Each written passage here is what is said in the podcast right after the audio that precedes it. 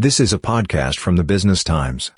It's Wednesday, August 16th. Here's your Market Focus Daily closing bell update. I'm Janice Tan.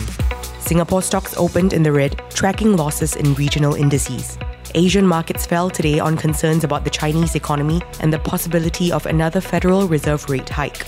The Straits Times Index was down 0.4% and closed down 0.59% to 3,213.58 points. The top gainers include SGX, up 0.94% to $9.67. Hong Kong Land rose 1.65% to 370, and Sembcorp Industries climbed 0.35% to 567. ST Engineering up 0.52% to 386, and Mapletree Industrial Trust up 0.46% to 221.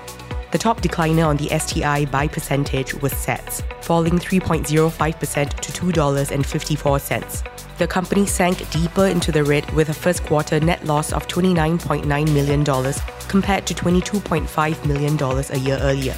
The wider loss is due to one off costs related to the integration of Worldwide Flight Services, which it completed acquiring in April. This is a podcast by the Business Times. Find more BT podcasts at businesstimes.com.sg slash podcasts or wherever you get your podcasts. This podcast is meant to provide general information only. SPH Media accepts no liability for loss arising from any reliance on the podcast or use of third parties' products and services. Please consult professional advisors for independent advice.